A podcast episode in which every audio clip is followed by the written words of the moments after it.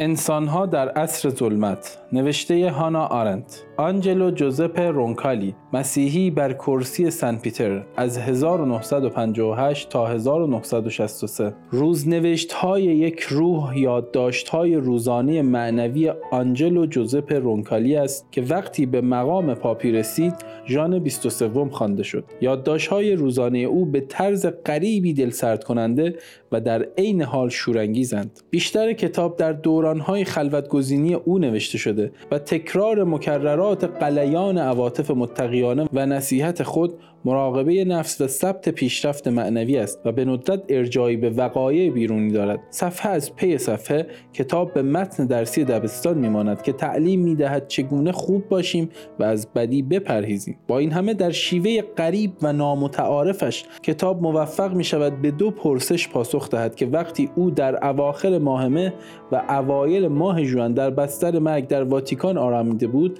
در ذهن بسیاری مردم می جوشید خادمه ای رومی به طرزی ساده و سریح توجه مرا به این دو پرسش جلب کرد. او گفت خانم این پاپ مسیحی واقعی بود. چطور ممکن است؟ چطور شد که یک مسیحی واقعی بر کرسی سن پیتر نشست؟ مگر نه اینکه اول باید او به مقام اسقفی و بعد اسقف اعظم و سپس کاردینالی منصوب شود تا بعد بتواند به مقام پاپی برسد؟ آیا کسی نمی‌دانست که او کیست؟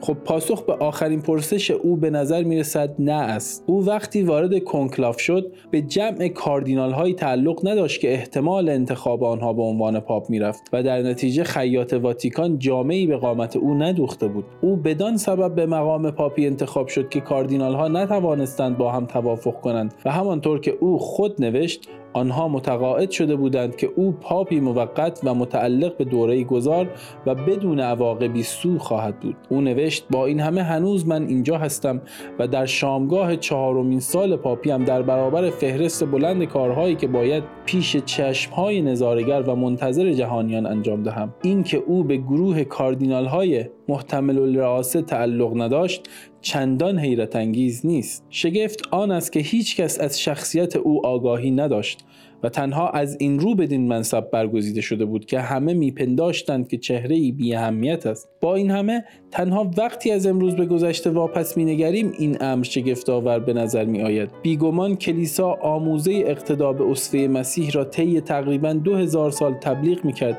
و هیچ کس نمی تواند بگوید چقدر کشیش و راهب وجود داشتند. که سراسر این صده ها در تاریکی زیستند و مانند رونکالی جوان گفتند و این است اصفه من عیسی مسیح. با علم کامل به اینکه حتی در سن 18 سالگی همانند مسیح خوب بودن ملازم آن است که با شخص مانند دیوانه رفتار شود. آنها می‌گویند و باور دارند من دیوانم شاید باشم ولی غرور من اجازه نمی دهد که چنین فکر کنم و این بخش با مزه ماجراست. ولی کلیسا در مقام یک نهاد و به ویژه از دوران ضد اصلاح بیشتر دل مشغول پاسداری از باورهای جزمیش بود و سادگی ایمان و مناسب کلیسایی را به روی کسانی نمیگشود که به معنای واژگانی کلمه دعوتنامه از پی من بیا را نگرفته بودند. نه اینکه آنان آگاهانه از عناصر آشکارا آشوب خواه در طریقه مسیحی اصیل و دست نخورده نگران باشند بلکه آنها تنها فکر می‌کردند که رنج بردن و خار گردیدن برای مسیح و با مسیح سیاستی خطاست. ولی این چیزی بود که رونکالی با نقل قول مکرر از یوحنای صلیبی شورمندانه و مشتاقانه می‌خواست. او نیز مانند یوحنای صلیبی در وعظ خود در مناسک تقدیس اسقفی با اشتیاق خواهان رنج بردن برای مسیح بود. چنان رنج بردنی که باعث شود حس واضح همانندی با مسیح مصلوب در او پدیدار شود. وی مدام بر خود تن می‌زد که تاکنون بسیار اندک رنج کشیدم و امید و توقع داشت که خداوند امتحانهای سخت دردناک برای او پیش آورد. دردها و رنجهای عظیم جسمی و روحی او مرگ دردناک و نابهنگام را اجابت دعای خود می‌دانست و از آن استقبال کرد. ایثاری لازم برای نهادی عظیم که او باید ناتمامش میگذاشت. فهم اکراه کلیسا برای انتصاب آرزومندان اندک شمار اقتدا به عیسی ناصری به بالاترین منصب این نهاد دشوار نیست. شاید روزگاری کسانی در سلسله مراتب کلیسا بودند که مانند مفتش اعظم داستویفسکی فکر می‌کردند و خوف داشتند که با تعبیر لوتر پایدارترین تقدیر کلمه خداوند آن است که به خاطر او آشوب جهان را فرا می‌گیرد. زیرا موعظه خداوند می آید تا سراسر زمین را تا جایی که بدان ابلاغ می شود تغییر دهد و احیا کند. ولی این عصر دیر زمانی سپری شده بود. آنها فراموش کرده بودند که همان گونه که رونکالی یک بار نوشت مهربان و فروتن بودن با سست بودن و آسانگیر بودن یکی نیست. این دقیقا همان چیزی بود که کم کم دستشان می آمد که خشوع در برابر خداوند و افتادگی و نرمی در برابر آدمیان با هم یکی نیست. و گرچه دشمنی علیه این پاپ یگانه در برخی زاویه های دستگاه کلیسا بس نیرومند بود. پاپ نماینده کلیساست و سلسله مراتب کلیسا تحت ولایت او قرار دارد و بسیاری از اعیان و رجال عالی رتبه نخبگان کلیسا تحت مرجعیت او هستند. از آغاز دوران پاپی در پاییز 1953 نه تنها کاتولیک ها که همه جهانیان به دلایلی که او خود برشمرد او را می پاییدند نخست به رغم آن که همواره بسیار مراقب بودم. از هر چیزی بپرهیزم که ممکن است توجه مستقیم را به سوی خود جلب کند. این افتخار و وظیفه را با سادگی پذیرفته بودم. دوم آنکه توانسته بودم بیدرنگ رشته ای ایده ها را به اجرا درآورم که در کمال سادگی به طور گسترده ای اثرگذار بودند و مسئولیت های بسیاری برای آینده به بار می آوردند با آنکه طبق گواهی خود او ایده یک شورای جامع یک مجمع روحانیان و اسقفنشین و بازنگاری در احکام قانون شرعی بدون هیچ دوراندیشی به ذهن او خطور کرده بود برخلاف همه حدسها و گمانهای پیشین خودش کسانی که او را نظاره می کردند این ایده ها را بسیار منطقی یافتند یا به هر روی تجلی طبیعی این مرد و ایمان حیرت انگیزش انگاشتند. هر صفحه این کتاب حجت ایمان اوست. با این همه هیچ کدام از صفحات و بیگمان حتی کل کتاب به اندازه قصه ها و حکایت های بیشماری که طی چهار روز طولانی واپسین تعلم او در روم رد و بدل می شدند قانع کننده نیست. آن روزها طبق معمول شهر زیر یورش جهانگردان می لرزید کسانی که به خاطر مرگ زودهنگام او آمده بودند در کنار انبوه طلاب علوم دینی راهبان راهبگان و کشیش ها از هر رنگ و هر سرزمینی. هر کس را که می‌دیدی از راننده تاکسی تا نویسنده و سردبیر از پیش خدمت تا مغازهدار مؤمنان و نامؤمنان از هر عقیده ای قصه ای برای گفتن داشت درباره اینکه رونکالی چه کرد و چه گفت. در این یا آن موقعیت چگونه رفتار کرد؟ شماری از این حکایت ها اکنون به دست کورت کلینگر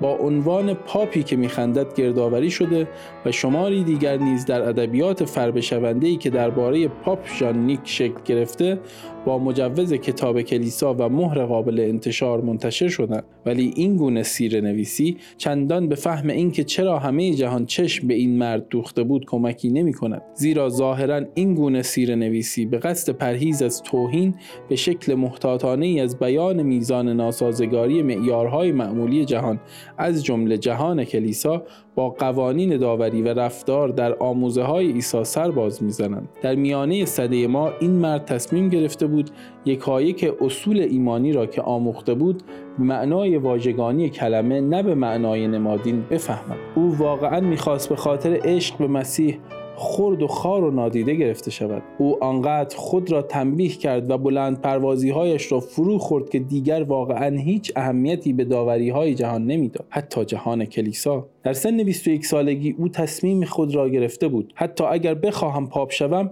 باز هم باید در برابر داور الهی قرار بگیرم و در نتیجه باید شایسته چه چیز باشم و در پایان زندگی در وصیت معنوی خود به خانوادهش توانست با اطمینان بنویسد که اطمینان دارم که فرشته مرگ مرا به سمت فردوس می‌برد. قوت عظیم ایمان او هیچ جا به اندازه جاهایی که او معصومانه رسوایی به باور آورد آشکار نیست. بدون آن عنصر رسوایی اعتبار این انسان می‌تواند سراپا فرو ریزد. باری. مهمترین و جسورانه ترین قصه ها که آن زمان دهن به دهن میگشت ناگفته ماند و گفتن ندارد که نمی‌توان از صحت و سقم آنها مطمئن شد. برخی از این قصه ها را به یاد میآورم و امیدوارم که واقعیت داشته باشند. ولی حتی اگر درستی این قصه ها هم زیر سوال برود همین که چنین قصه هایی ساخته شده به خوبی نشان دهنده ویژگی های این مرد است و اینکه مردم درباره او چگونه فکر می‌کردند. قصه اول که کمتر از دو قصه دیگر توهین آمیز است معید بسیاری از بخشهای آمده در روزنوشت ها نیست این قصه درباره رفتار صمیمانه و خودمانی او با کارگران و روستاییان است رونکالی خود نیز از آن طبقه برخواسته بود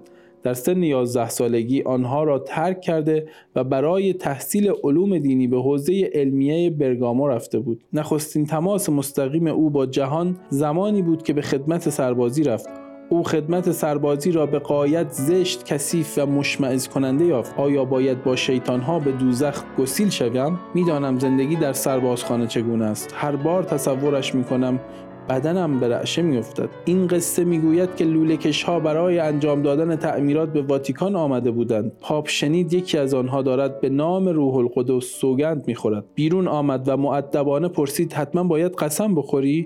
نمی‌توانی مثل ما بگویی اه سه قصه دیگر که می‌گویم به موضوع مهمتری مربوط است. قطعه های بسیار اندکی در کتاب اسقف رونکالی هست که بیشتر از رابطه متشنج او با روم حکایت دارد. به نظر می‌رسد مشکل از سال 1925 آغاز شد. زمانی که او به مقام فرستاده دفتر بازرسی پاپ در بلغارستان منصوب شد. مقامی نیمه مهم که ده سال دارای آن بود. او هرگز ناخرسندیش از این منصب را فراموش نکرد. 25 سال بعد رونکالی همچنان درباره یک نواختی زندگی آن سالها نوشت که زنجیره از عذابهای روزانه بود. در آن هنگام او تقریبا بیدرنگ از بسیاری از محاکمه ها آگاه شد. که مسبب آن بلغارها نبودند بلکه ارگانهای مرکزی اداره کلیسا بودند. این باعث آن شرمساری و تحقیری بود که من انتظارش را نداشتم و عمیقا مرا آزرد.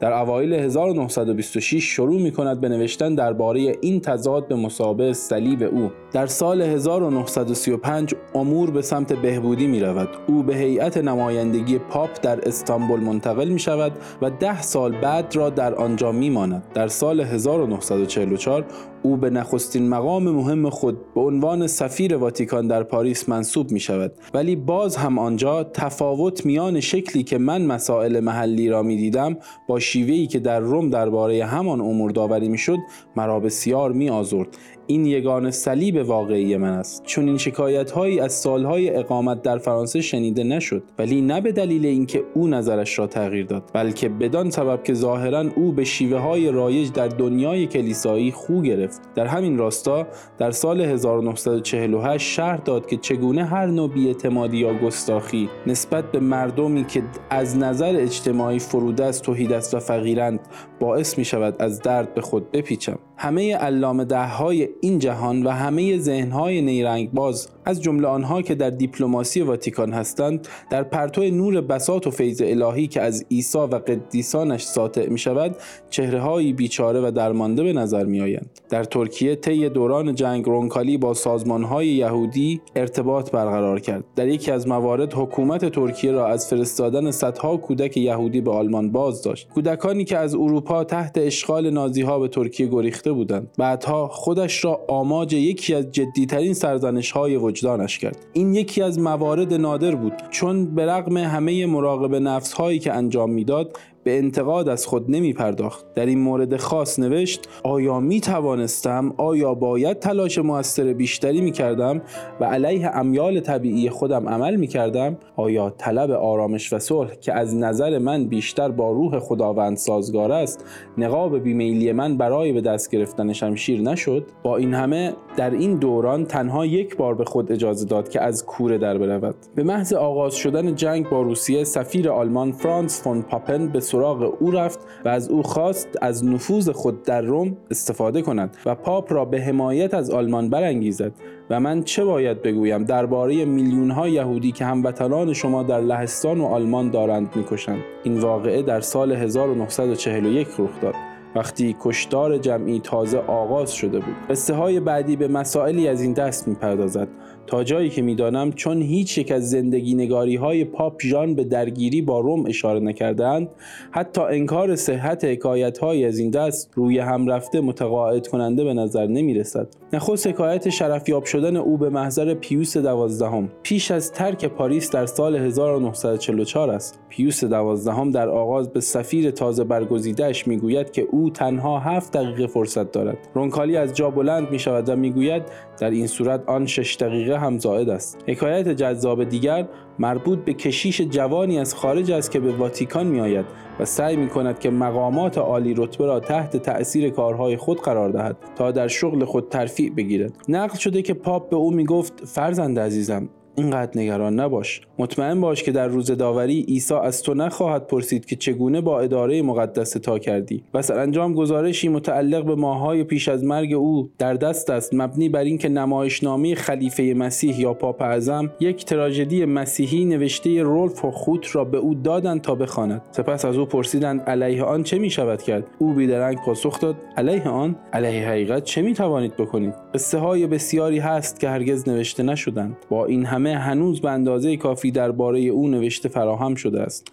گرچه برخی از آنها به شکل غریبی تغییر داده شدند. بر پایه سنت شفاهی اگر این چنین چیزی باشد پاپ نخستین هیئت یهودی را به دیدار خود پذیرفت و در احوال پرسی با آنها گفت من برادر شما یوسف هستم. جمله ای که یوسف در مصر خود را با آن به برادرانش معرفی کرد. اکنون در گزارش های مکتوب آمده است که او این کلمات را وقتی پاپ پس از انتخابش به این مقام کاردینال ها را به حضور پذیرفت خطاب به آنها بر زبان راند.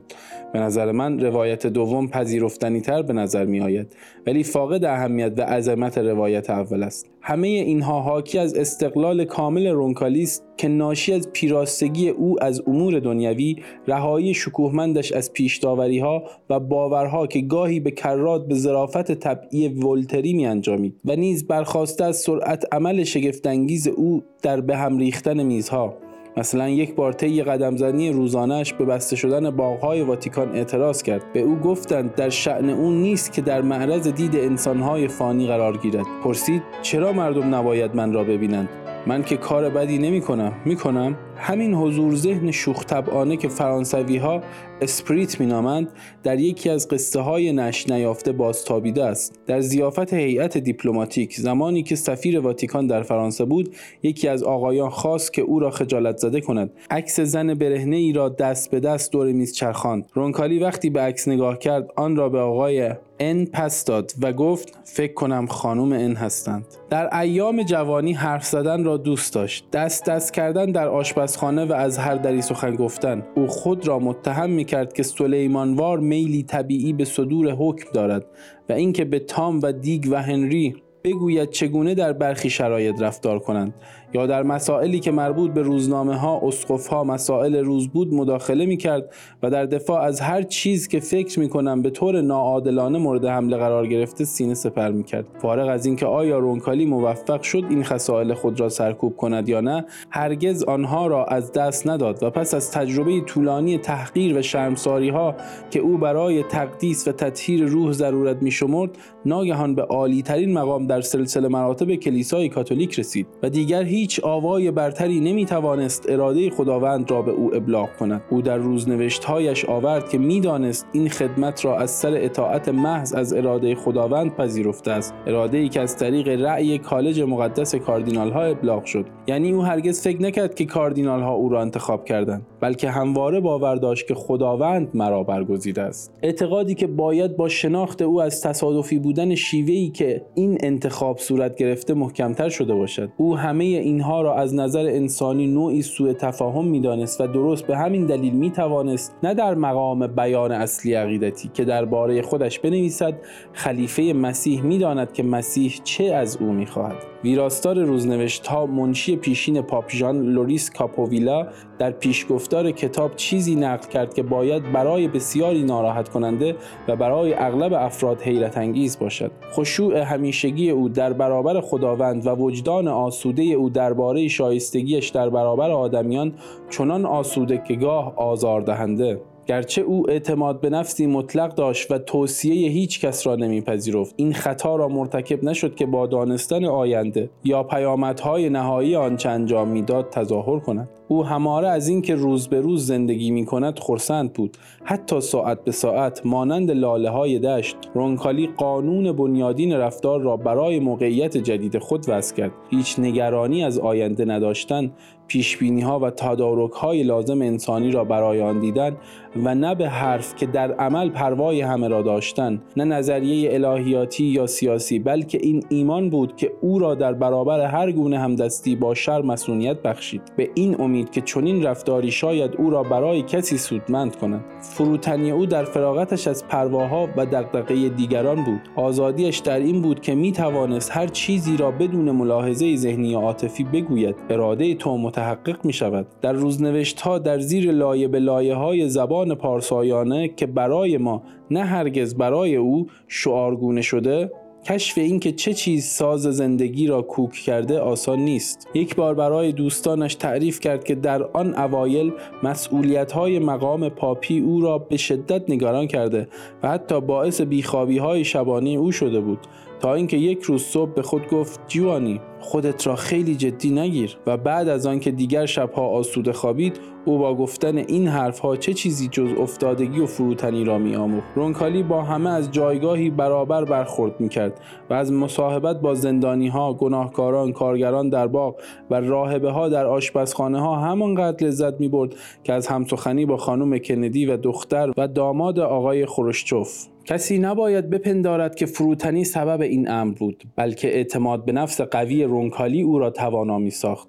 با هر کس چه فراد است چه فرود است به مسابه شخصی هم تراز خود رفتار کند. او در این امر چندان پیش رفت که احساس کرد این نوع برابری باید برقرار شود. در نتیجه او آدمکشها و شب دزدان را فرزندان و برادران خطاب می کرد و برای آنکه مطمئن شود که این واژه‌ای پوچ به نظر نخواهد آمد برای آنها تعریف می کرد که چطور وقتی بچه بود سیبی را دزدید بدون آنکه گیر بیفتد و چطور یکی از برادرانش بدون پروانه به شکار رفت ولی گیر افتاد. و وقتی او را به بخشی از زندان می بردند که جای نگاهداری افراد اصلاح ناپذیر بود او با آمرانه ترین صدای خود دستور می‌داد درها را باز کنید. راه آنها را به من صد نکنید. آنها همه فرزندان خدا هستند. بیگمان همه اینها پژواک آموزه مسیحی کهن بود ولی دیر زمانی تنها در سطح آموزه باقی مانده بود و حتی بخشنامه صادر از سوی لئوی سیزدهم پاپ کبیر طبقه کارگر معروف به حقوق و تکالیف سرمایه و کار واتیکان را از پرداخت پول غذا به کارمندانش باز داشته بود. عادت تازه نگران کننده پاپ به صحبت کردن با همه بیدرنگ توجه او را به این رسوایی جلب کرد. بنا به نقل الدنهاچ او از یکی از کارگران پرسید اوضاع چطور است؟ مرد پاسخ داد بعد عالی جناب کاردینال و از درآمد خود گفت و اینکه چند شکم را باید سیر کند. رونکالی به او گفت ما باید راه حلی برای این بحث پیدا کنیم. بین خودمان باشد من عالی جناب کاردینال نیستم من پاپ هستم. منظورش این بود که عنوانها را فراموش کن. من اینجا رئیسم و می‌توانم شرایط را تغییر بدهم. وقتی بعدها به او گفتند که در صورتی می‌توان هزینه های تازه را پرداخت که بخشی از بودجه مربوط به امور خیریه را کاهش داد او به خود هیچ نگرانی راه نداد. خب کاهش بدهیم.